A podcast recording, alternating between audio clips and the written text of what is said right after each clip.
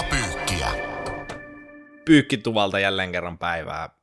Liikaa ei viime viikolla pelattu. Vuorossa on siis Q&A-jakso ja isketään suoraa asiaa. Jere, mikä on sun lempiväri? Terve Topi, hauska olla täällä. Mä sanoisin intuitiivisesti, että kyse on punainen eri sävyissään. Myös sininen. Jompikumpi näistä, mikä sitelläs?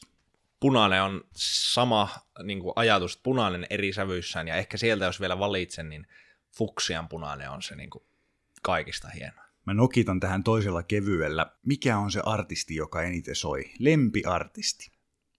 The one and only Eros Ramazzotti. No mä vähän tiesin tämän ennakkoon. Tämä on mun mielestä niinku, tää on yllättävä. Teillä on yllättävä rakkaussuhde siis Erosin kanssa. Todellakin. Eros on muun muassa aikoinaan, kun tulee tämä Spotify-lista, että kuinka kuunneltu hän on, niin mä olin jossain 0,01 prosentissa. Ja viittasin tämän ja Eeroksen virallinen tili tykkäsi tästä mun twiitistä, niin se on yksi elämä kohokohdista. No itellä sitten taas on ehkä tämä oma musiikkimaku lähtenyt kehittymään aikanaan sille kymmenvuotiaana noin niin Europesta. Siihen mä oon niin ensimmäisenä tutustunut niin rockin saralla. Sitten se jalostui Ossi Osbornin soolomateriaaliin ja vielä kovemmat aineet Black Sabbathin muodossa. Ehkä jos yksi lempibändi pitäisi sanoa, niin se on Black Sabbath, mutta yleisesti tämmöinen vanhan ajan metalli ja rock niin on eniten lähellä sydäntä kyllä itsellä. Seuraavana, en tiedä onko nyt niin klassinen kysymys, mutta tämmöinen joko tai. Fatser vai Marabu? Ei pysty, ei pysty sanoa, niin kuin tuotteita on niin monia, mutta jos ihan suklaalevystä, niin kyllä mä ehkä on vähän yllättäen Marabuun mies. Mulla on myös semmoista yksittäiset patukat, niin Carl Faserilla on ehkä vähän paremmat, mutta eri maut niissä levyissä, suklaalevyissä, niin ne, ne kyllä kallistaa itselläkin Marabulle. Jopa yllättävän selvästi. No niin kuin äh, Marabu on appelsinikrokantti, on niin kuin ihan ykkönen, se on paras makusuklaa. Mutta sitten siinä Fatserilla ihan peruspähkinäsuklaa erittäin hyvä. Mutta jos vaan autiolle saarelle saisi toista, niin ehkä mä ottaisin Maraa. Sama. Näin kevyestä osuudesta otetaan ihan vähän tähän liittyen tähän jääkiekkoon, joka meidän podcastin aihe. Saatiin ihan mielenkiintoinen kysymys, jota varten tehtiin taustatyötä lähinnä Topin toimesta, että nyt kun näitä pelikieltoja on myönnelty pitkin alkukautta ja aina myönnetään joka kausi valitettavasti, niin miten se menee se pelaajan sakottaminen siinä palkka-asiassa? Eli kun pelaaja saa pelikielon, niin häneltä hän lähtee palkasta osa, niin heitäpä nyt pähkinän Fatserin pähkinäsuklaan kuoressa, että miten tämä homma menee. Se menee lyhykäisyydessään niin, eli kahdesta tai useammasta ottelusta voidaan pidättää, eli yhdestä ottelusta ei pidätetä. Pidätys tapahtuu seuran toimesta, ja palkasta otetaan 180 180 osa, miten se nyt suomen kielellä? Yksi 180 osa. No juuri näin, kiitos Jere. Onneksi meitä on täällä kaksi. Ja tämä summa, eli kuvitteellisesti otetaan 100 000 palkan pelaaja, jaetaan se 180 ja kerrotaan sillä pelimäärällä. Eli jos on vaikka tullut 6, niin tuossa tein laskutoimituksen, eli se oli 555 kertaa 6, eli tuli jotain 3333. Ja sitten tämä raha maksetaan liigalle, joka ohjaa sitten rahan liigan ja pelaajastyksen perustamaan pelaajaturvallisuusrahastoon, jonka varat käytetään loukkaantuneen pelaajan tukemiseen, jääkiekkolehtoreiden kustannukseen ja liiga-alumniyhteisöjen tukemiseen. Eli siellä vähän sitten varmaan kulisseessa päätetään, mihin se raha etenee. Ja se vielä sanottava, tämä siis löytyy Suomen pelaajystyksen sivulta tämä pelaajasopimus, jossa tämä kohta ja ehto, eli siry.fi, ja sieltä löytyy, jos haluaa itse käydä tämän pykälän lukemassa, mutta tuossa se lyhykäisyydessä. Eli kun pelaaja saa Liusjärveltä tekstarin, niin hän ei tavallaan, häneltä ei vaadita toimenpiteitä, että hänellä ei ole mitään lippulappuja, jotka hän sakkolappuina maksaa, vaan se pidätetään sen pelaajan palkasta. Kyllä, näin se on, ja tuloista kun puhutaan, niin puhutaan luonnollisesti bruttotuloista ja ei mistään bonuksista ja muista, että niissä ei ole mitään kikkailuja, ja lyhentämättömänä menee myös sit sinne rahastoja muualle, että se on tosi hyvä, että siihen on löydetty myös tämmöinen systeemi, että se ei vaan no en ajatellut, että se katoisi bittiavaruuteen se raha, mutta että siinä on selkeä ja fiksu kohde. Tietysti aina mitä suurempi palkka, niin sitä suurempi panos Kyllä. yhteiseen hyvä. Liigapyykki. Hienonvaraisessa käsinpesussa. Myös fanien tunteet. Kuka pelaa jäänyt mieleen että on ollut todella kova, mutta ei sitten lopulta NHL-portit auennut ja tavallaan pettänyt ne odotukset siellä Pohjois-Amerikassa. Mulla on tähän ihan selkeä Teemu Pulkkinen on tämmöinen pelaaja. Mä muistan, hän on itse asiassa tota, sama ikäinen mun kanssa. Ei oltu siis yhtä lähellä NHL-murtoa, mutta se on jäänyt mieleen, että me ollaan saman ikäisiä sitten kun hän oli kova lupaus ja pelasi jo kerreissä muistaakseni silloin just liigaa hyvin. Ja oli isot puheet, että tulee Pohjois-Amerikassa lyömään, mutta hän ei koskaan NHLssä lyönyt sitten lopulta läpi. Erittäin hyvä nosto. Itsekin pohtii tosi paljon nimiä läpi ja mulla oli ehkä semmoinen, että mä oon nähnyt kovia pelaajia läheltä, pelannut samassa joukkueessakin, mutta sitten mulla on jotenkin ollut semmoinen olo, että ehkä se ei sitten kuitenkaan tuu se NHL ikinä aukeamaan. Ja siihen on vaikuttanut monta tekijää. Itsellä esimerkiksi nyt, nyt tuli just yksi mieleen, esimerkiksi Veini Vehviläinen oli semmoinen, että hän oli niin kuin dominoiva jo silloin 17-18-vuotiaana, kun sai Jyväskylässä akatemiassa ja liigassakin pelata. Mutta hänellä sitten vähän siinä varausiässä tapahtuu erilaisia asioita. Vähän yksi huonompi MM-kisakeikka silloin kotikisat ja Kaapo Kähkönen varasti shown. En tiedä mitä siinä kävi. Ja sitten kun vielä lähti NHL, niin ei oikein löytynyt sitä omaa paikkaa. Niin se ei ole aina myöskään vaan siitä, että pelaajalla ei riittänyt, että mihin joukkueeseen ajautuu. Toi on tosi, se on niin monesta tekijästäkin. No miten mieltä sä oot esimerkiksi tapaus Jesse Puljujärvestä, koska just nämä samat kisat, jossa Veini otti penkki, penkin haltuun, niin mediahan myös teki ison osansa siinä Puljujärvi-Laine Aho-kentän hypetyksessä. Tokikin, eikö ollut niin, että Puljujärvi voitti sen pistepörssin niissä kisoissa? Kyllä. Onko hän tässä tapauksessa, tässä kontekstissa lupaus, joka on pettänyt tällä hetkellä? Onhan se niin numeraalisesti ja varmaan yleisen hypeen kannalta, mutta jos mun oma henkilökohtainen kokemus, niin hän ei ole ikinä ollut niin dominoiva mun mielestä SM-liigassa, että mä olisin asettanut. Mä oon nähnyt niin kuin kaukalossa, esimerkiksi tämä jälkimmäinen kärpät stintti, niin hän oli mulle lopulta aika iso pettymys, semmoinen henkinen olemus, kuskas kiekkoa. Siinä niin kuin pystyi pelaamaan liikas tosi hyvin ja hoitaa se roolinsa, mutta sitten kun mä ajattelin, että hei sun pitäisi hypätä nyt tarun hohtoseen, ottaa se askel, niin tämä ei niinku mun mielestä palvele sitä yhtään. Pelannut paljon NHL-pelejä ja se on jo ihan älytön suoritus, hän on hyvin nuori pelaaja. Mulla ei edes ollut niin ko- kovia odotuksia, mutta ehkä yleiseen odotukseen nähden hän on niin kuin pettänyt jollain tavalla. No tietysti vielä yksi nimi mainittava, Kaapo Kakko.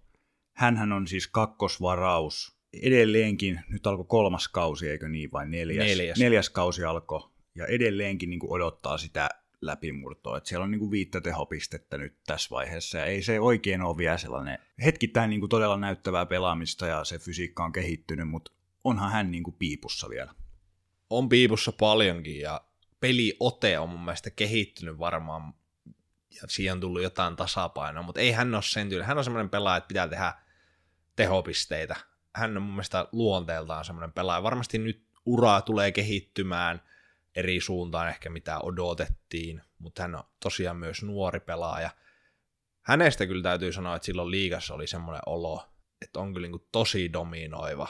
Ja sitten kun ajatteli silloin, että jos tuohon vähän saa niitä kiloja koneeseen, että hän on huippukiekon suoja ja semmoinen pienen tilan pelaaja – Jotenkin niin. itsellä sitten taas tuli semmoinen fiilis silloin, että se sopi ja istui vielä paremmin se hänen dominaattorimeininkinsä, kun se liigassa se vauhti on niin paljon hitaampaa, tai sille, että siitä koko erosta oli jotenkin hyötyä siitä jämäkkyydestä, mitä pystyi pelaamaan, että kun se kuitenkin sit adaptoitunut heikosti vielä sinne nopeampiin vauhteihin.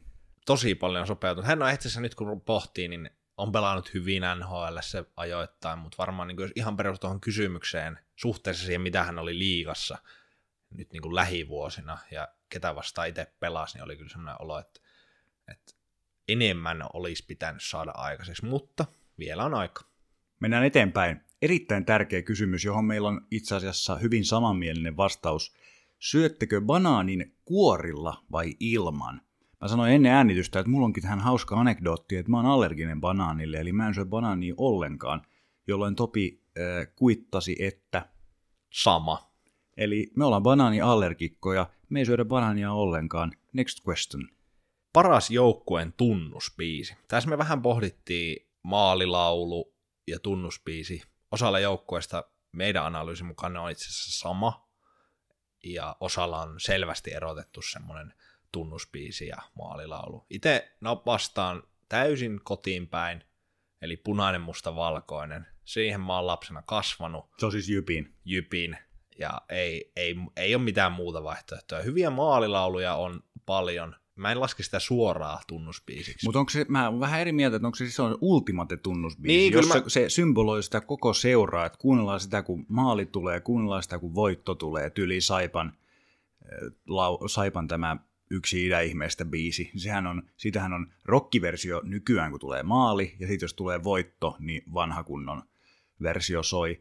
Et ehkä se on kuitenkin ultimate tunnusbiisi silloin, niin kuin tämän tyyppiset. Totta. En ole nyt ihan, ihan varma, että mikä on tyyli Hämeenlinnassa tilanne, että hassutellaanko siellä voiton jälkeen myös, vai onko se vaan maalilaulu? Löydätkö sä Jere mitään vastausta? Mä, mä siis hyväksyn ton, että periaatteessa maalilaulukin tai yleinen, ultimaattinen käy, mutta esimerkiksi just vaikka niinku Tapparalla sit nost, vähän nostan eri näkökulmaa, sitten on Tappara on terästä, aika Mm. mm. semmoinen klassinen ja Väsyn. Niin, mutta sitten Life is Life on taas maalilla, joka on tosi, tai just Euroopasta, kun puhuttiin Lukolla Final Countdown maalilaulua, niin mä en sitten taas suoraan laittaisi Final Countdown niin Lukoon tunnusbiisi. Laittaisitko sä sen? No, Ei, ei se, ole, se ei ole Lukon tunnusbiisi. Se on, Tämä on tosi seura sidonnaista Niin siis. no, kyllä. Vaikea sanoa. Ehkä mä vielä pienenä heitän tähän, että ehkä tämä Go IFK, se on, se on tunnusbiisi kuitenkin, sitä ei kuunnella maalin jälkeen. Annetaan nyt Go IFK, IFKlle tästä niin pieni valinta. Sitten juuri viikonloppuna saatiin päätöksen kauden ensimmäinen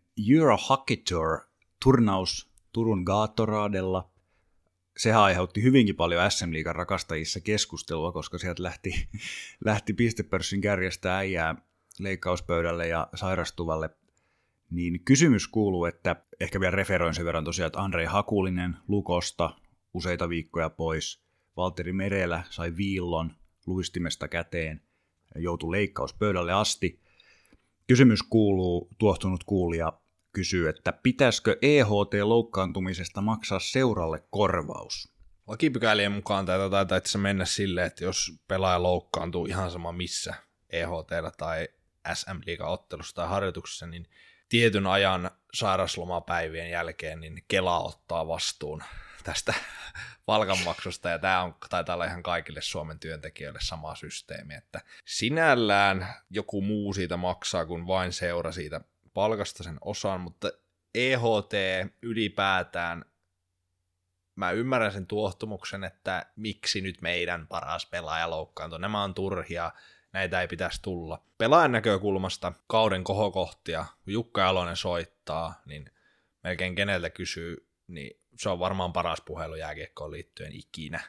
Jatko, uran jatkoa ajatellen seuraavaa sopimusta, sulla siellä näyttää CVssä maajoukkoottelut, niin kyllähän ne on niitä pelaajia varten, ne Eurohockey Tour, Tour, Tour pelit. Täysin. Mä ymmärrän seuran näkökulman, mutta sitten on globaalisti, jos ajattelee ja pohtii sitä niin kuin vaikka MM-kisoja tai olympialaisia, niin pelaajien pitää myös antaa näyttöpaikkoja niihin, ja se ei ole vaan semmoinen yksittäinen hitsi, tässä saatiin hyvä fiilis. Sitä pohtii, voi pohtia tosiaan, että onko Eurohockey Tour nyt formaattina niin kuin tullut tiensä päähän, pitäisikö jotenkin muuttaa näitä pelisysteemejä, pelata eri tavalla. Sitä mä en tiedä, mutta mä en ikinä ottaisi pois maaotteluita kauden sisältä mahtavana innovaationa, näin on aina ollut. että mun mielestä se maaottelut kuuluu jääkiekkoon ja urheiluun. Pelaaja voi loukkaantua myös reeneissä, siis reenejä on itse asiassa kaikista eniten. Toki siellä aina tempo on niin kova eikä kamppaile samalla tavalla mitä peleissä. Mun mielestä ei pitäisi maksaa, se on niin hieno juttu kaikille se maajoukkue. Niin. Ja kyllä mä tunnistan sen suuren intohimon palon, että mä osaan kuvitella, miltä Raumalla nyt tuntuu. Totta kai, siis mäkin, mäkin osaan, mutta se, se on vähän, ei kaikki ole ikuisesti terveitä. Niin. Se kuuluu vähän lajin dynamiikkaan, ei, ei sille oikein voi mitään. Ja mä en oikein saa nyt muotoiltua tätä paremmin, mutta et pitäkää maaottelut ja sitten se on vaan niin sanotusti voi voi. Liiga pyykki. Mankelissa kaikki päätuomarista popparimyyjään. Jatketaan maajoukkue teemassa ja legendaarinen Skoda Cup, eli MM-kisat. Mielipide niistä ylipäätään, pitäisikö pelata joka vuosi? Mä heitän tähän nyt, että ei. Jos olisi mahdollisuus valita, päättää, joka toinen vuosi vähintään pitäisi nyt tehdä muutos tähän, jotta se turnaus mahdollisesti houkuttelisi pelaajia, kovempia pelaajia. Ehkä siihen voisi, no niin, no ehkä siitä ollaan aika kaukana, että Pohjois-Amerikan sarjat jollain tavalla niin kuin reagoisi jääkiekkoliit- kansainvälisen jääkiekkoliiton järjestämään MM-turnaukseen, mutta itse asiassa nyt kun mä rupesin miettimään tätä mun lausuntoa, että koventaisiko sitä turnauksen tasoa millään tavalla, että niin. se olisi vain joka toinen vuosi, vai olisiko se ehkä sitten kuitenkin niin kuin katsoja ja kannattaja ja Suomi-fanin näkökulmasta sitten vaan harvinaisempaa se mestaruus joka toinen vuosi näin ylimielisesti sanottuna. Se, että pitäisi saada kovempia pelaajia, niin se ainakin Euroopassa, niin ei se oikein pysty sitä enää nousee. Niin kauan kuin NHL pelataan samaan aikaan, niin ei tietenkään kaikki parhaat sinne pääse, se on selvä homma, mutta kaikki kynnelle se, kykenevät. Ja sekin on niin hankala tilanne, kun usein vaikka just Leijonissa, niin niin monella pelaajalla on se sopimus katkolla, niin sitten ei voi tulla sinne vetämään polven kierrukkaa kahdeksan osaan, koska sitten seuraava voi olla siinä. Juuri näin. Ja sitten jos se olisi joka toinen vuosi, niin mä veikkaan, että se kynnys NHL-pelaajalla aluksi saattaisi jopa niin kuin nousta, että se on harvinaisempaa, joo, sit sä ajattelisit, että no sinne ei sit, jos mä en nyt mene, niin sitten mä pääsen vasta kahden vuoden päästä. Mä uskon, että tämä on ollut joka vuosi, Siinä on syntynyt semmoinen rytmi siihen maajoukkuekalenteriin, pelaajien arkeen, sarjojen tavallaan semmoiseen identiteettiin myös pelaajien kesken, että hyvin pelaamalla mä pääsen tonne. Se parantaa pelaajien tasoa. Ne, jotka tippuu pudotuspeleissä, niillä kausi jatkuu vähintäänkin valmistavissa harjoitusotteluissa. Mitä enemmän pelaajat pelaaja harjoittelee laadukkaasti, niin todennäköisesti on valmiita myös seuraavaan kauteen. Ja tämmöinen kiertokulku. Siihen tulisi mun mielestä ehkä tyhjiö, ja sitten taas, jos ihan niin kuin halutaan jääkiekkoa kehittää, mikä kehittää eri jääkiekkoa, raha, money talks, niin jos me teettäisiin yksi 13,5 miljoonan plussa tuosta ensi keväältä vaikka Suomen jääkiekkoliitolta väliin, niin junioritoiminta kärsisi varsinkin pienemmissä maissa, Tsekki, Slovakia, mm tuo niin paljon liitolle, niin se olisi iso lovi myös tämmöiseen ruohonjuuritason työ.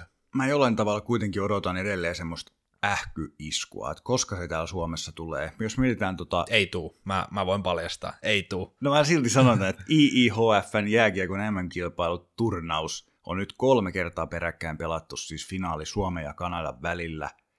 Suomi on voittanut kaksi kolmesta, siihen päälle vielä olympiakulta – sitä ähkyä ei ole niin näköpiirissä. Jos miettii tätäkin kevättä, että tuli olympiakulta, sitten MM-kulta, niin se hypetys on ihan samalla tasolla, ellei kovempaa. Halli täynnä kotikisat. Nyt on toiset kotikisat peräkkäin ja näyttää siltä, niin kuin mitä olen itse seurannut ja itsekin hankin liput sinne tai siis ystäväni hankki, kiitos vaan, liput Suomi-Ruotsi-otteluun alkusarjaan, niin näyttää siltä, että et ei tässä niinku, ei, ei, ei ole mikään 6500 ihmistä Nokia-areenalla, että ei oikein kiinnostavaa. Siis ei, kyllä, ei näytä siltä, että jengi kyllästyy. Ei, ja jokaiselle maalle tulee vuoron perään vaikeampia vuosia. Ruotsilla on ollut haasteita, he varmasti panostaa enemmän, ja voin myös nyt tässä paljastaa, että Suomi tulee ikuisesti pelaamaan M-finaalissa. Hienoa, jos pelaisi. Tuleeko neljännen kerran peräkkäin, jos nyt pitää sanoa?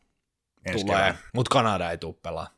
Aha, okei. Okay. Heillä on ähky. Heillä se on se ainut miinus, mutta se just, että jos Kanada ja Jenkit ei koko ajan panosta, ja hekin panostaa niin enenevissä määrin, niin ei se ole meidän Euroopan ongelma. Sitten he ei panosta.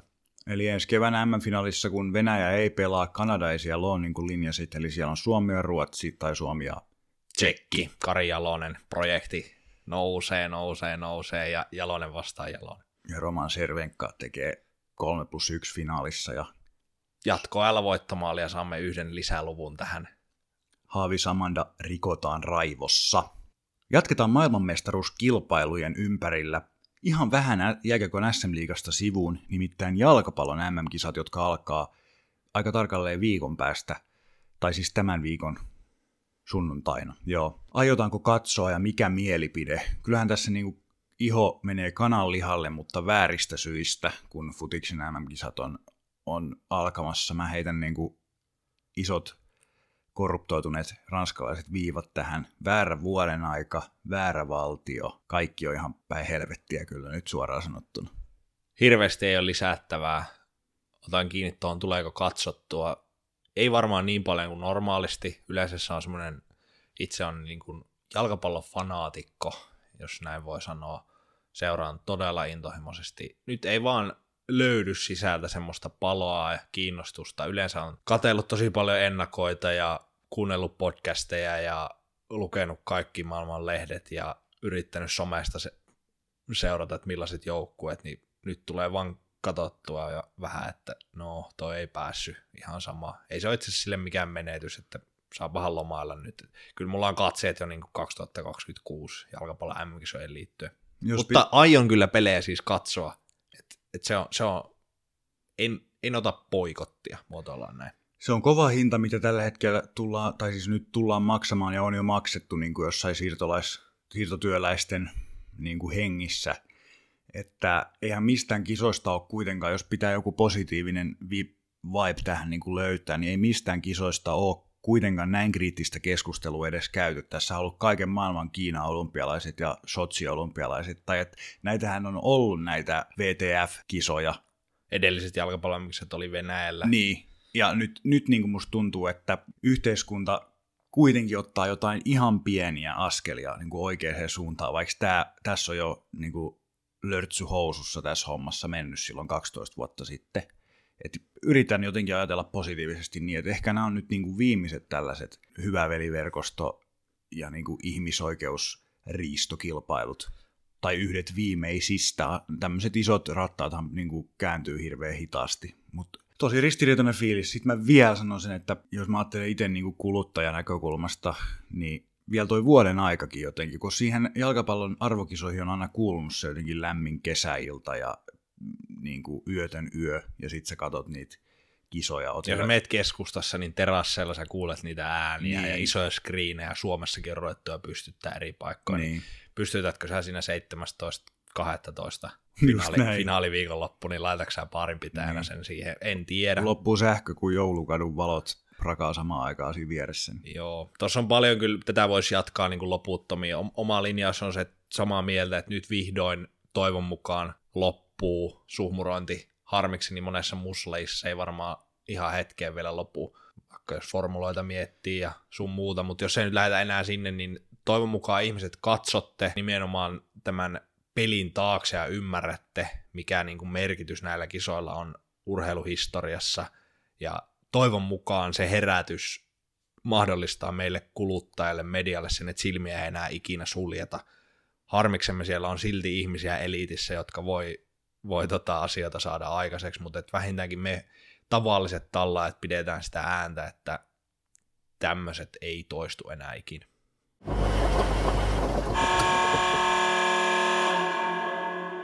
hieman kevyempiin aiheisiin, ainakin henkisesti, fyysisesti ei niinkään. Parhaat... oli muuten hienosti, toi oli hienosti aseteltu. Joo, parhaat makkaraperunat. Aivan selkeä vastaus. Olen siis, olen syönyt urallani kymmeni makkaraperunat, mä tiedän mistä mä puhun. Mutta sanon silti Aurajoki, Ranta, Turku, Mantun grillin makkaraperunat, ja valkosipuli, majoneesi ja sanotaan, että jos on tosi kyseessä, niin kaksi majoa, eli valkosipuli ja paprika. Raakasip, äh, raakasipuli siihen, ei mitään pahdettua. Sillä pääsee niin hyvin pitkälle. Mantun makkaraperunat Turussa. Melkein olisin itsekin osannut arvata, mitä tulet vastaamaan. Itse vedän myös, tai olen siis vetänyt useampia makkaraperunoita elämäni aikana, ja edelleen syön niitä, todella laadukas tuote – Jyväskylässä makkaraperunathan kulkee nimellä taksari, niin oman elämäni parhaat taksarit on syönyt Puistokadun Grilli 21.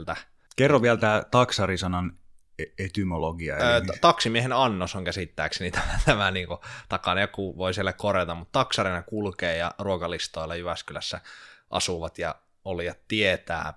Ja itsellä on tosiaan aika paljon kaiken allergioita ja ehkä hieman niirisoruokien kanssa, niin mä oon oikeastaan melkein aina syön sen vaan ketsupilla ja tosi isolla ketsupilla. Ja nimenomaan, että ketsuppi laitetaan niin päälle siihen, että se, se ei, jotkut laittaa sinne sivuun niitä mausteita, mutta mä, mä haluan, että se on siinä päällä. Siis mulla oli viikonloppuna kolmekymppiset, joissa siis olit myös paikalla ja sieltä jäi hirveän määrä ruokaa, jota on nyt jääkaappi täynnä, eli pitää varmaan kaksi-kolme päivää syödä vielä sitä, mutta mulla on niin nyt sellainen olo, että mä haluaisin tilata makkaraperunat, mutta mä en voi sitä nyt kyllä hävikkiä estääkseni tehdä. Jatketaan ruoka-aiheissa.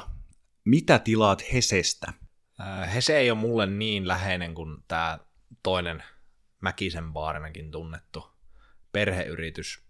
Mutta jos Hese nyt päätyy, niin mulla on majoneesien kanssa vähän se ongelma, että kun on kananmunalle allerginen, niin sieltä jää ne muutamat veke majoneesit, mitkä voin käyttää, mutta pienestä asti on kyllä tilannut tuplajuustohampurilaisen tai juustohampurilaisen ilman tätä majoneesia. Se on ihme hieman kuiva, jonka takia olen suosinut enemmän McDonald'sia. Öö, nugetteja, riippuen vähän nälän määrästä. Sitten jos oikein on semmoinen, että kerkee rauhassa syömään, niin se onko se pehmyt nimellä Joo. kulkee, tai sitten se jätski, joka tulee siihen semmoiseen upeaan, mikä se nyt on, semmoiseen Siis keksi. keksi Joo. semmoiseen, kippoon. No mulla on hyvin voimakkaasti itsellä mäkkäri niin kuin aika paljon korkeammalla kuin Hese. Tulee, tulee tilattua kyllä yhdeksän kertaa kymmenestä mäkkäristä tai käytyy mäkkärissä, koska mun ää, burgeritilaus, burgeripaikkatilaus on aina neljä tai viisi juustohampurilaista, eikä mitään muuta. Ja sitten mä dippaan niitä ketsuppiin joko kotona tai tyylikästi. tai tuolla ravintolassa. Ja ennenhän oli olemassa, jos on jotain nuoria ihmisiä, jotka eivät ole elänyt tätä inflaatioa, niin ennen oli olemassa käsite kuin eurojuusto mäkkärissä, mutta nykyään se on ainakin voltis tilatessa siis joku 2,10 euroa senttiä juusto. Niin 5 euro juustoa, satasellin mäkkäri Turku ja onnellinen olo haltuu. Vastatakseni tähän itse kysymykseen, niin kyllä mä otan Hesestä, mä otan kerroshampurilaisen, juustohampurilaisen ja ehkä jotkut sipulirenkaat. Se on sellainen setti. Ranskalaisia mä en syö lähes koskaan. Kuuntelet liigapyykkiä. Pesutuulle tuli myös tällainen kysymys. Annetaanko pelaajille someohjeita? Voin tähän lyhyesti vastata, että hyvin vaihtelevasti. Jääkekkoliiton parissa joskus nuorisomaajoukkuessa, niin annettiin kyllä ohjeita ja kerrottiin, että mikä on ok ja mikä ei. Se No kerro konkreettisia Si- esimerkkejä. siinä oli, no silloin ei oikein ollut vielä somea räjähtänyt, kun mä oon pelannut junnumaajoukkoissa joskus 2011-2014, niin ei ollut ihan, että Insta oli just tulossa ja Facebook oli vähän semmoinen yks, yksittäisiä selkeitä ohjeita, mitä mä muistan, tämmöisiä klassisia nykyisen Tapparan päävalmentaja antoi, kun oli meidän valmentajana, että älkää menkö pelipäivänä someen tai okay. pelien jälkeen someen. Eli silloin ei puhuttu somesta, silloin puhuttiin vaan Facebookista. Mutta siis tämähän on niinku pelaajaa suojeleva. Niin, tämä oli tämmöinen, ja varmaan myös puhetta hänelle itselleen. Mutta tota, semmoisia, mitä niinku SM Liiga joukkuessa, kun some rupesi kehittyy, en tiedä itse asiassa muistaako kuulijatkaan, kun oli yksi kausi, että kaikista joukkueista nimettiin somepelaaja. Mä muistan ainakin semmoisen... Joku 15, 14-15. Joo, mä muistan ainakin jonkun semmoisen, että joku Petteri Nummelin heilu jonkun kameran kanssa jossain Tepsin kopissa, että meillä on täällä niin hyvä fiilis. Ja sitten Tepsi on joku kolmastoista. Joo, äh, se ei ole aina suora korrelaatio fiilis ja tulos. Kumpaankaan suuntaan. Mutta se, semmoisia on siis, että tiettyjä tietenkin tämmöiset perusasiat, mitkä lukee ihan sopimuksessa, eli pitää kunnioittaa seuraa ja omaa työnantajaa. Jos nykyisin taas ajattelee, niin kun rupeaa olemaan näitä yhteistyökumppaneita ja nykyisinkin pelaajasopimus on muuttunut, että siellä on tehty tämmöinen kolmitasoinen pykälä, että saatko mainostaa omia yhteistyökumppaneita omissa somekanavissa, niin niistä varmasti neuvotellaan ja käydään tosi tarkasti läpi. Siellä on olemassa myös taso, jossa ei, ei näin saa tehdä. Se riippuu pelaajasta ja hänen halusta ja seuran kriteereistä. Ja siihen tulee varmaan niin kuin koko ajan muutosta, että pelaajat haluaa myös tienata somella, niin uskon, että se kehittyy, mutta semmoisia yksittäisiä, että saako tolleen twiitata tai saako tommosen kuvan laittaa, niin aika vähän annetaan ohjeita, että kyllä semmoinen niin perushyvän maan rajoissa jokainen ymmärtää, että millaiset kuvat edistää sua itseä pelaajana tai seuran arvoja, että maalaisjärkeä perään kuulutetaan.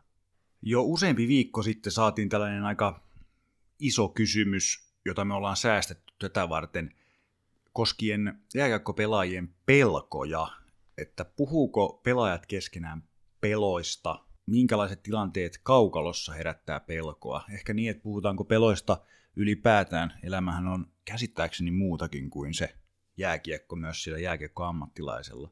Ei niistä hirveästi kyllä puhuta.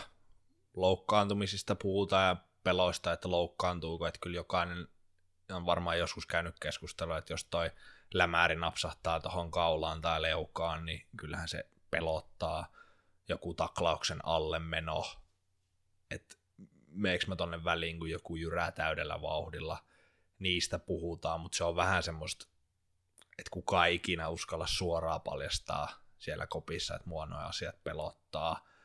Niistä vähän silleen vitsin varjolla heitellään läppää ja yritetään jotenkin muotoilla silleen se oma näkemys, että se ei mua niin paljon olevinaan pelata, vaikka jokainen tietää, että eihän kyllä, että jos joku 110 kiloinen tulee sieltä täysin, niin kyllähän se jonkun verran pelottaa. Tunnistatko esimerkiksi jonkun sellaisen rimakauhuilmiön, että jos on tapahtunut joku tilanne, niin ikään kuin samantyyppistä, vaikka just joku tällainen kulmakiekko tilanne ja sitten on tullut joku paha taklaus, niin onko tällaista rimakauhua esimerkiksi esiintyykö? Kyllä se on aika tiedossa itse asiassa tosi hyvä kysymys, että ketkä joukkueesta ei niihin kulmakiekkoihin mene tai kuka nostaa jalkaa, kun pitää blokata ja kuka väistelee tiettyjä tilanteita ja kuka ei lyö kroppaa likoon. Jotkut väistöt on ihan fiksuja, joskus on itse suojeluvasta ihan paikalla, että ei kannatakaan jokaiseen kiekkoon mennä ja kannattaako hampaa teillä heittäytyä. Siitä voi olla esimerkiksi usein vaikka maalivahelle enemmän haittaa, kun joku sinne heittäytyy. Ja niihin liittyviin pelkoihin niin kyllä rimakauhua ja se on varmaan jo nuorena lapsena tullut. Toki jääkiekossa varmaan jossain vaiheessa, jos liikaa pelkäät niin tilanteita, jäät jalkoihin, että kyllä siellä pitää joku semmoinen, en tiedä mikä oikea sana on siihen niin kuin ymmärrys ainakin se, että mit, mit, mitä tämä laji vaatii. Ei tämä välttämättä tarvitse olla maailman rohkein tai mitään semmoista, mutta se, se paljastuu kyllä niin nopeasti varsinkin, kun itse siellä pelaa ja näkee pelaajista ja tunnisti itsekin, ja kyllä itsekin usein yritti naamioida jotain tilanteita, mitkä pelottaa, niin sitten jollain keinoin, että en jäistä sitä kiinni, mutta kyllä siellä niin kuin aika helposti jäät kiinni, jos näytät pelkosi, mikä on sitten vähän harmillinen juttu, koska se on ihan inhimillistä. Sitten jos tuohon ylipäätään, että puhutaanko jostain peloista, mitä liittyy elämään, niin ei nyt hirveästi kyllä puhuta, kun ei oikein muutenkaan niitä yhteiskunnallisia asioita tai omia yksityisasioita siellä avata. Kyllähän uran lopettamiseen varmaan liittyy pelkoja ja sopimuksen katkeamiseen ja sieltä löydäks mä työpaikkaa, onko se pelko se oikea sana, se on ehkä semmoista jännitystä ja sulla on vaan sun näkemys ja kokemus, mutta tätä on niin kuin myös erikoista kuunnella, kun se kuitenkin on niin tiivis työyhteisö, että siellä ei sen avoimemmin olkoonkin niin, että ne on asioita, mitä sitten ei kopin ulkopuolella puhuta, mutta että siellä kuitenkin vallitsee tuommoinen jotenkin aika juro kulttuuri pääosin, niin kuin sen mukaan, mitä sä kerrot. Todellakin siis, ja se on varmaan osittain se syy, miksi en siellä kopissa enää itsekään viihdy, että siellä ei ole tilaa puhua ja ei ole ok sanoa, että mua pelottaa nuo asiat, tai ei ehkä myöskään jakseta vaivata toisia, jos nyt puhutaan vaikka kaukalon ulkopuolesta tai kopi ulkopuolesta asioista, että sitten siellä on ehkä ne muutama luottoystävä, muutama joukkuekaveri, jolle niitä, mutta silleen kollektiivisesti tai isommassa ryhmässä, niin aika vähissä on ylipäätään voisi vetää linjanvedon, että semmoiset keskustelut, missä asetat itsesi haavoittuvaiseksi, että kyllä ne on sitten tosi pienen porukan sen oman kuppikuntansa, ja niille, jotka väittää, että niitä kuppikuntia ei ole, niin kyllä niitä vaan valitettavasti muodostuu, ja se on myös turva, että sulla on se oma porukka, minkä kanssa sä voit jakaa niitä asioita. Liiga pyykki. Rumpu kuivaa SM Liigan märimmät päiväunet. Klassikko kysymys. Pitäisikö SM Liigassa siirtyä NHL-mittaiseen kaukaloon? Mä vastaan ja. tähän nyt. Että kyllä, mun mielestä ka- kaikissa liigoissa pitäisi pelata samankokoisella kaukalolla. Ja kun NHL on se, on se jääkiekon suurin ja kaunein, niin silloin se olkoon se lippulaiva, joka määrittää, että millä mitoilla tätä lajia pelataan – Mielestäni ihan joka paikassa pitäisi pelata pienessä kaukalossa. Silloin se laji olisi, ja myös säännöt voisi olla samat mun mielestä joka paikassa. On vähän omituista jopa, niin kuin kyseenalaistan tässä, että NHL on vähän eri säännöt kuin SM-liigassa, ja tuota, myös kaukalon koko on siellä pienempi. Mä otan kiinni ehkä tuohon haitat hyödyt. Siis mun henkilökohtainen mielipite ei missään nimessä siirrytä pienen kaukaloon, varsinkaan Aha. Euroopassa. Niin, koska... Eli, joo, eli sä tykkäät niin, näistä isoista. Mä, mä tykkään isoista kaukalosta, pelin taso on parempi kun sitä tässä aina peräänkuulutetaan. Mä en jaksa uskoa, että suomalainen keskivertopelaaja tai SM Liigan siellä kahdeksan pelaavassa joukkueessa kolmas pakkiparin puolustaja selviytyisi esimerkiksi pienen kaukalon paineesta, koska kiekoton pelihän siinä helpottuu, saat lähempänä, tulee tilanteita nopeammin, mutta sitten se kiekon kanssa vastuu, se heikkenee. Meidän pelaajat rupes roiskimaan, kiekkoa löytäisi ränniin, kiekosta luovuttaa, sitä heitettäisiin päätyyn, koska ei haluta menettää, koska mistään menetyksestä seuraa, siitä seuraa vaaratilanteita.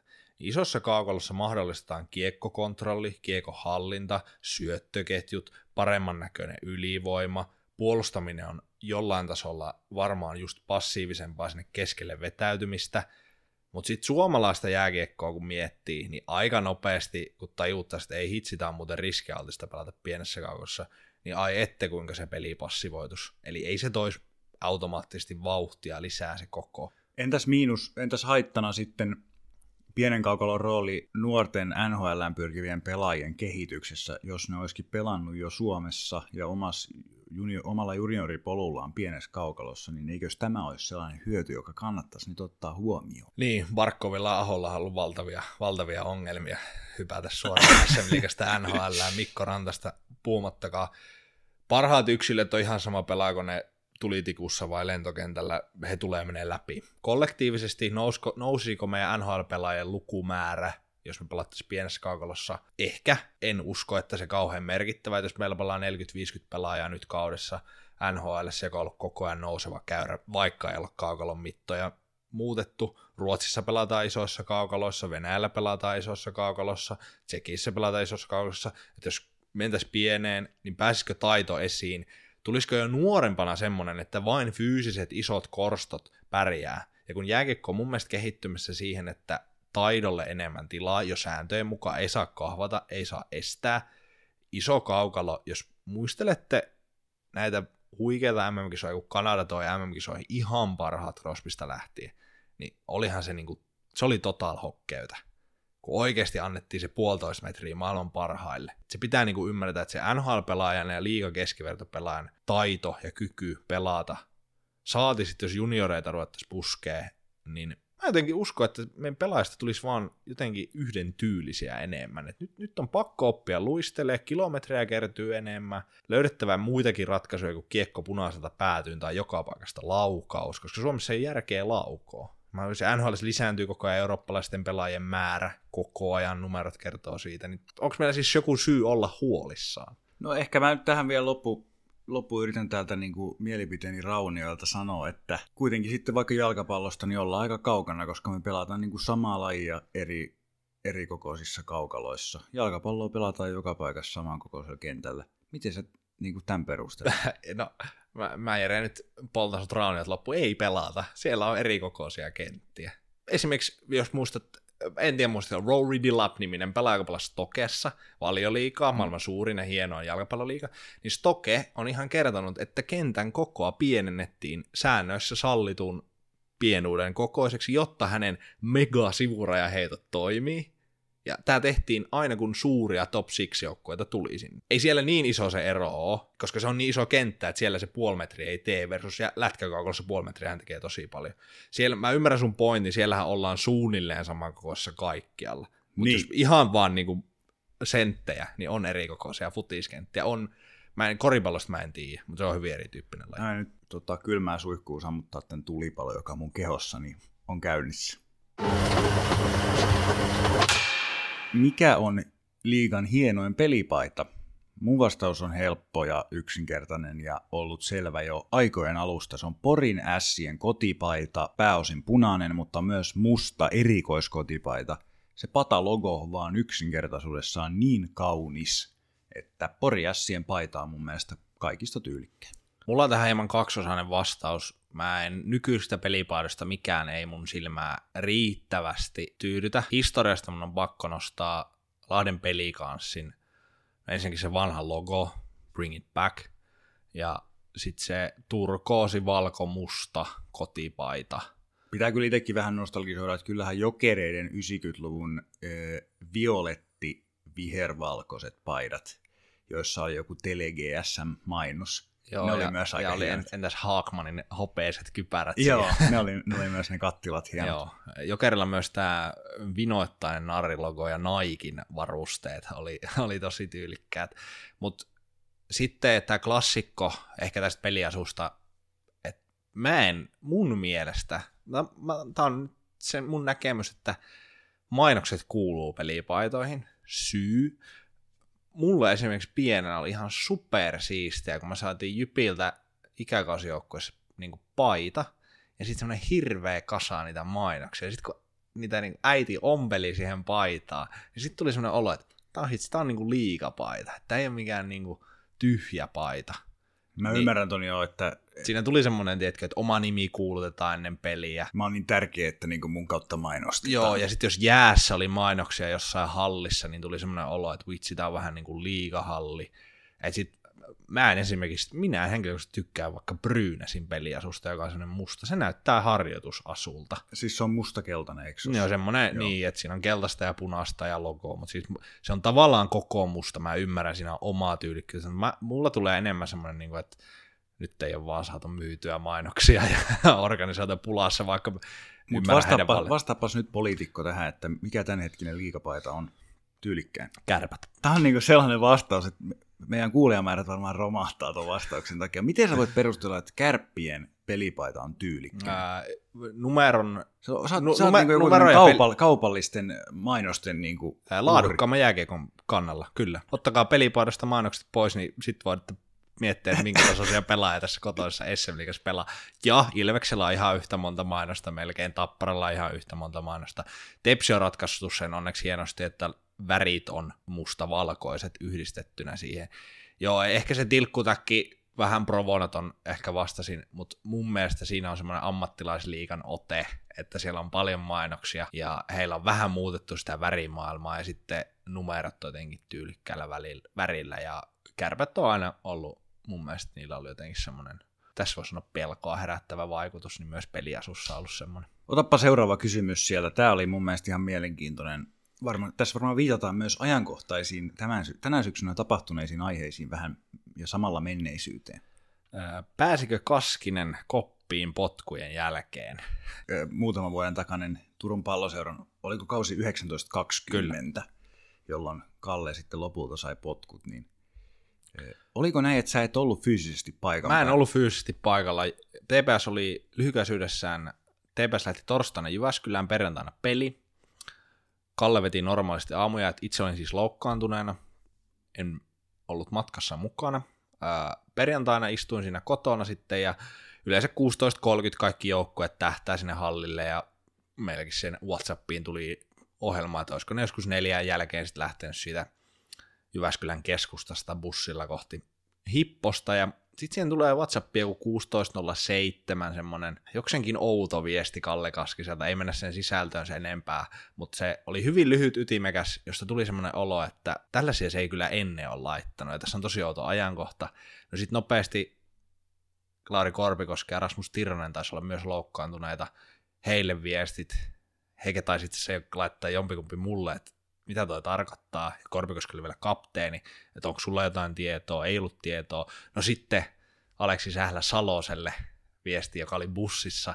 Hän oli, ei tiedä yhtään mitä tapahtuu. Ilmeisesti Kalle ei ole bussissa, ja joukkojohtaja Norreena puhuu puhelimeen todella Oi kiivaasti. Vitsi, olisi niin joku dokkariryhmä ollut niin. seuraamassa. No sitten lopultahan se selvisi itselle siinä vaiheessa, kun ää, Tepsin bussi oli ajanut sitten sinne hallin pihaa ja Sählä laittoi sitten viesti, että Veltsu, eli Marko Virtanen kävelee parkkipaikalla sen näköisenä, että hän on tulossa jäähalliin sisään, jolloin pystyy laskemaan 1 plus 1, koska oli kriisi alkukausi, potkuuhka oli vellonut jo varmaan monta viikkoa, Kalle ei ole bussissa, ja vapaana oleva SM valmentaja kävelee kohti koppia, niin se, siinä se sitten selvisi, ja sitten tuli radiohiljaisuus, koska pelaajat menivät koppiin, ja toimitusjohtaja Santtu Jokin oli tullut paikalle ja antoi tämän surullisen kuuluisen haastattelun siinä. Santtu tuli paikalle naureskelemaan. Kyllä, ja siitä se sitten lähti, joten vastauskysymykseen Kalle jätettiin ää,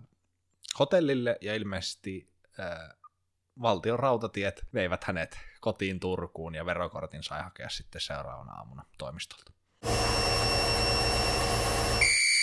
Viisi kysymystä vielä jäljellä. Tämä on tällainen rapid fire-kyssäri tähän väliin. Mikä oli uralla ikävin halli pelata? Turun Gatorade Center vaikka olin kotijoukkueenakin, niin siinä oli mun mielestä oli huono jää, ainakin silloin. Tästäkin nyt en pysty sanoa se enää, varsinkin tuntuu, että se on hyvin pehmeä verrattuna muihin halleihin. Mun mielestä tälläkin kaudella on käyty keskustelua, niin. että katoraadella on huono jää. Niin, ja Hakametsässä on kans ihan kauhea pelata, koska se oli niinku huono jää. Siellä oli sentään yleisöä. Turussa ei silloin omana aikana, ei koti- eikä vierasjoukkojen aikana, niin ei ollut yleisöä. Se on tosi kolkko.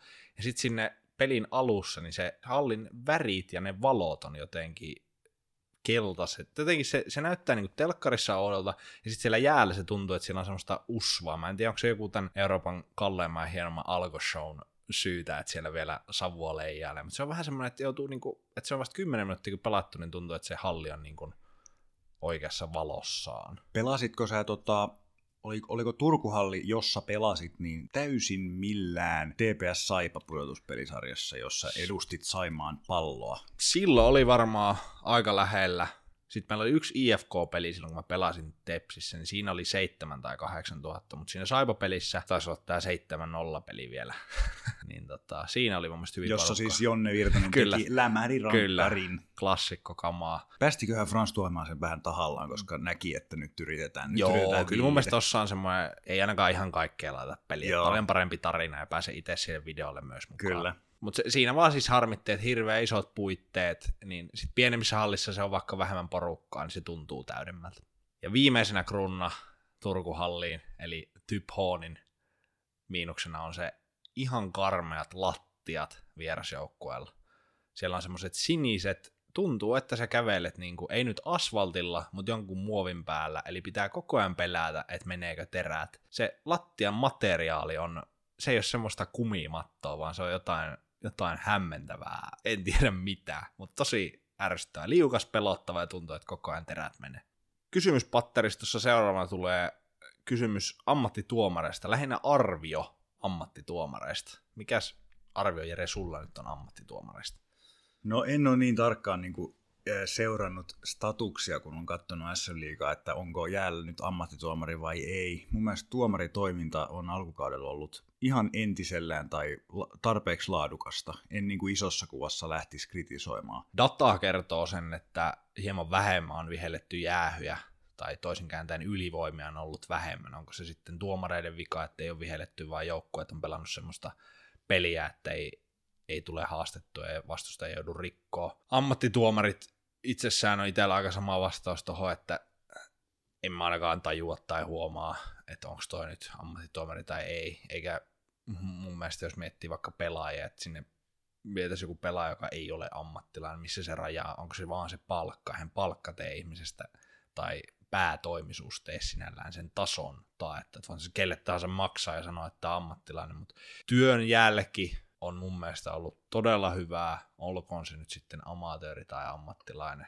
Niin kuin häm- hämmentävä keskustelu on myös ollut se, että, että jotenkin nyt pitäisi tason. Se on niin kuin, Siitä on tullut vähän sellainen... Niin kuin, että kaikki virheet jotenkin, mitä siellä tapahtuu, niin nyt voidaan vedota siihen, että Joo, ja on, miten ei ammattituomarit nähneet. on otettu semmoinen niin kuin vipuvarsi, jolla iskee, että on joku kiistanalainen tilanne, niin tavallaan tun, tunteiden vallassa sit vetoo just siihen, että ammattituomarit tekee näin tai ammattituomarit jätti tekemättä näin. Että huomaa, että tässä on myös tällainen niin kuin kasvu, kasvuprosessi ja kipuilu vielä sen asian kanssa, että siellä oikeasti jotkut nyt pystyy tota tekemään päivätyökseen, ja sitä käytetään vähän niin kuin vastaan tässä nyt myös. Ja se oli varmaan ihan luonnollista, että sinne menee, ja tunnettahan ei tarvitse tappaa, ja tuomareita saa kritisoida. Lähinnä vaan ymmärrettäisiin, että mistä kritisoidaan, ja tässä pyritään oikeasti siihen, että tämä meidän rakas SM Liiga olisi parempi ja ammattimaisempi sarja. Tämä oli askel, mitä piti, mikä piti ottaa, iso kuva ja jonkin sortin tason paraneminen, niin se tapahtuu kymmenissä vuosissa. No mutta sitten päästään erittäin mahtavaan vaiheeseen, Kyllä. ja upeeseen kysymykseen. Tästä lähtee kyllä pyykkitabletti. Molemmat meistä joutui vastaamaan tämmöiseen kysymykseen omilla tahoillaan 2010-luvun All-Star-kenttä, eli suomalaistaan tähdistökenttä 2010-luvulta esim. liikasta. Joo. Ja me ollaan tosiaan molemmat nyt itse vastanneet näihin, niin mielenkiintoista kuulla. Tehdäänkö niin, että tota, kerrotaan kokonaan omat kentät vuorotellen? Mun mielestä se voisi olla hyvä. Se menee ihan läpi. Kumpi aloittaa? Mä voin aloittaa. Otan hyökkäykseen 2010-luvulta Juha-Pekka Haatajan, voittanut SM Liigan pistepörssiä 2010-luvulla, aivan legendaarinen pelaaja. Taitaa olla ylivoimamaaleja tehnyt eniten SM Liigassa ever. No sit siihen viereen toinen vähän kokemattomampi Christian Kuusela, ehdottomasti. Ja hyökkäyksen täydentää Ville Vahalahti. Turun palloseuran kaikkien aikojen toisiksi kovin pistemies ja SM-liigassa taitaa olla maraton taulukossa top vitosessa, jos muistan oikein. Puolustus, en voi olla valitsematta Lasse Kukkosta. Aivan ehdottomasti siis kärppäkapteeni, maailmanmestari, nelinkertainen Suomen mestari. Lassen pakkipariksi 30 ottelun sm kokemuksella Erik Karlsson, joka jokereissa kävi voittamassa pakkien pistepörssin. Maaliin, tää, mä myös ehdotin tässä, kun me suunniteltiin näitä tulospiilossa toisiltamme, että olisiko mitenkään mahdollista, että saisi kaksi mokkea, mutta Topi oli tiukka, ei. Mä vastaan Antti Raanta, eli Haata ja Kuusela Vahalahti, Carlson Kukkonen, Raanta on meikäläisen 2010-luvun haastarkenttä. En pistä vastaan. Mä lähden tota, voin sen jo tässä paljastaa, että meiltä löytyy vain yksi, yksi sama pelaaja listalta. Eli hyvää, hyvää hajonta. Mä lähden nyt sieltä toista suunnasta, eli verkon suulta. Itellä tuli tää niin ensimmäisenä selkeänä ero, kilpi, kilpeläinen. Kilpelle terveisiä. Aika selkeä valinta. Pelas liigassa kaikki ennätykset hänen hallussa noin periaatteessa. Sä otat tällaisesta niin maraton lähtö. Mä, mä otan maraton ja hänelle ei harmikseen kalpassa sai, sai nyt esimerkiksi hopeaa tässä viimeisinä vuosina, mutta kirkkain kruunu jäi saamatta, mutta myös vähän nyt tämmöisestä pelaajan näkökulmasta, niin hän oli kyllä yksi parhaista, ja olen tosi, tosi ylpeä itsestäni, että olen Eerolle tehnyt maalin, että hän tuli heti mieleen, että vitsi, oli siisti tehdä Eerolle maali. Pakistoon. Onko meidän sama pelaaja pakki? Ei. Eikö? Mä olin havainnut, että kyllä Lasse. no Lasse oli aika siinä silleen, että mä en itse asiassa ajatellut laitatko, mä itse asiassa ajattelin, että sä et laita Lasse. La- Lasse olisi liian ilmiselvä valinta mikä on tavallaan harmi hänen puolestaan, että totta kai ne ilmiselvät valinnat niin. pitää, että ei tavallaan silleen, mutta vähän yritin lähteä kauas, niin itsellä tulee Arto Laatikainen. Joo, on muuten piru hyvä valinta. On, on tyylikäs pelaaja, to, OK, on myös kaikkea maraton hässäkkää ja pelannut pitkää. Niin elegantti, upea, itse rauhallisuus, sai jotenkin pelin näyttämään hitaammalta kuin muut. Ja napsi silleen tasaisesti niitä mestaruuksia. Joo, ja vielä eri paikoissa Joo. tuli aikoinaan pitkän bluesuran jälkeen Jyväskylään työnimellä Haluan mestaruuden. Sai sen. No sit Kärpissä, vähän sille, että ei löytänyt, eka oli siinä niinku, pelasi muun muassa TPS siinä muutaman peli. Hyvin heikon jakson, joo. Sitten Kerhossa voitti. Niin, se oli ihan niin kuin out of nowhere. Tosi tyylikäs. Ladalle terveisiä myös kyllä.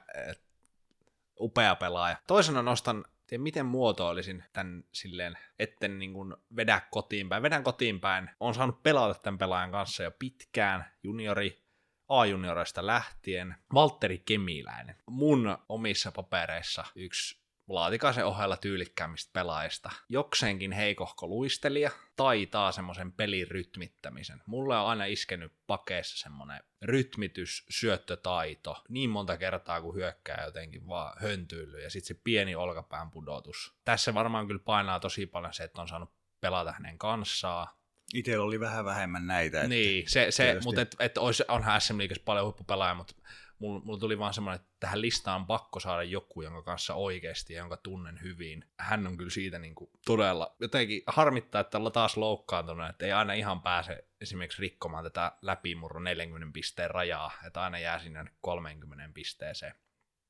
Millä sun yläkerta näyttää? Se näyttää Christian Kuusalan osalta samanlaiselta. Se oli ilmiselvä valinta. Joo. Muutama hairahdus uralla vain ulkomaille, muuten vaan liikaa. Keskikaistalla Lavanin leijona Eric Perrin. Hän on mulle, niin kuin, no varmaan aika monelle muullekin SM Liigan kautta aikojen ulkomaalainen pelaaja. Ja jotenkin, Myös tilastoille. Kyllä, ja semmoinen upea jotenkin rakkaus Suomea ja varsinkin myös Jyväskylää kohtaan, niin se välittyi ja ainahan varmaan on jotain semmoista, kehutaan vähän enemmän mitä oikeasti ajatellaan, mutta kyllä hänen olostaan Suomessa ja semmoinen fiilis, että täällä oleminen oli oikeasti tärkeää ja hän nautti. Ja toiseen laitaan tulee Ilari Filppula, kaikkien aikojen taitavin SM kiekkoilija Huhhuh, nyt on kovaa tekstiä. Hän, hänen mailataituruus, pelisilmä, mä huomaan semmoisen tietyn linjan tässä, niin kuin Laatikainen, Kemiläinen, Filppula esimerkiksi, että Eleganssia. niin, semmoinen hi, jotenkin pelin hidastaminen, semmoiset pienet liikkeet, ei mitään semmoista älytöntä riplaamista ja onhan Filppulallakin muutamia YouTubestakin löytäviä upeita sooloja, mutta enemmän semmoisia pieniä oivaltavia tekoja jatkuvasti. Myös Kuuselalla ja Perrinä. Kukaan ei ollut mikään niin kuin, näistä kun miettii, niin räjähtävä luistelija tai vahva kamppailija sen enempää, vaan oikeassa paikassa oikeaan aikaan, pieniä liikkeitä, pelisilmä, niin tässä on mun kuusikko. Huhhuh, nyt otetaan pikku jinkkuhappi. Oli niin kovat kuusikot molemmilla. Kuuntelet liigapyykkiä. Pari viimeistä vielä. Ihan kaikkiin kysymyksiin ei keretty vastaamaan meidän Q&A-jakson puitteissa, mutta suurimpaan osaan kiitos muuten tässä vaiheessa jo kaikista kysymyksistä, niin kevyistä kuin raskaammistakin. On ollut ihan hauska tehdä vähän tällainen erilainen pätkä vai mitä? Todella hauskaa ja jotenkin vapauttavaa ollut puhua, että ei ole pelkästään siinä hetkessä, että saatu vähän pohtia isompaa kuvaa. Jatkanpa teemalla, eli kysyn, miksi pelinumero 59, jota urallasi käytit, miksi valitsit sen vai valitsitko?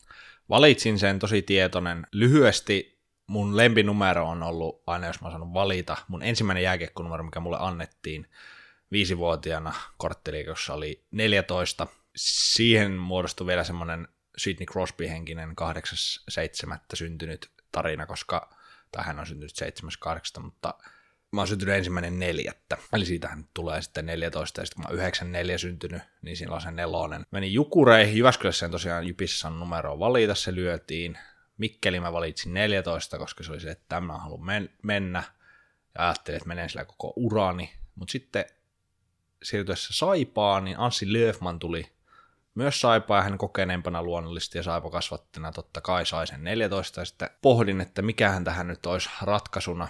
Sitten tuli semmoinen, että no nyt on hetki ottaa joku semmoinen numero, mitä kellään muulla ei ole, että mä identifioidun jonkun numeron taakse. Ja sitä mä olin myös pitkään miettinyt, että otanko mä semmoisen kaikille tutun numeron vai lähdenkö hassuttelee. No kun toi 59 on vähän semmoinen juniori ensimmäinen SM Liiga-ottelu. Niin, numero. siinä on vähän semmoinen, kyllä, mutta siinä oli just se, että sitä ei olisi monella, että sitten seiskalla alkavia melkein kaikki on käytetty, kasilla alkavia ja ysillä alkavat numerot on semmoisia, että sitten pitää oikeasti pörssi, pörssiä lyödä niin kuin oikein kunnolla. Ja sitten tuli 5 ysi. Siihen ensimmäinen kipinä on isäni syntymävuosi, eli hän on syntynyt vuonna 59. Ja sitten taas tämmöinen littimäinen homma, eli kun kymppä oli varattu, niin piti ottaa 3 plus 7, niin itsellä tuli sitten 5 plus 9, Aa. joka on 14, ja se yhdisti tavallaan, ja tuli semmoinen nuija pöytään, tämän sen on oltava. Mutta vaikka siitä olisi tullut jotain muuta sitä yhteenlasketusta, niin mä veikkaan, että se isän syntymävuosi, kun se oli vähän harvinaisempi, niin että jos isäni olisi syntynyt esimerkiksi niin kuin äiti niin vuonna 66, niin en, en olisi Mario Lemieux numeroa kyllä ottanut. Alemmuuskompleksin välttääkseni, niin täytyy kertoa myös omalta uralta, että olen divarisählyä pelannut sekä numerolla 2 että 72. Näin on Q&A-jakso käytännössä paketissa yhtä pottua vaille, siitä kohta lisää. Hei, nyt on sellainen tilanne, että joulukuun alussa liikapyykki lyö kaikki likoon ja me laitetaan joulukalenteri Spotifyssa käyntiin.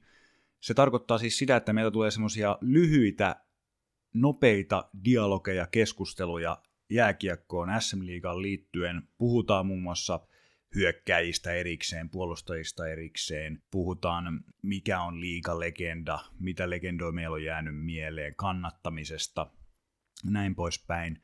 Ee, Tarkoituksena olisi myös kuulla teidän kuulijoiden tarinoita Jääkikon SM-liigasta, ja sitä varten pyydettäisiin nyt teiltä meille viestinä Twitterissä tai Instagramissa hyviä anekdootteja, kokemuksia, tarinoita SM-liigasta. Sä ollut joskus paikalla, kun Suomen mestaruus on ratkennut, tai olitko paikalla Sport S karsintasarjassa, kun Juhani Tammisen meltdown tapahtui äh, Isomäen Uumenissa. Joku tällainen story, jos sulla tulee mieleen, niin me mielellään kerrottaessa meidän joulukalenterissa, joka tosiaan ensimmäinen 12 starttaa.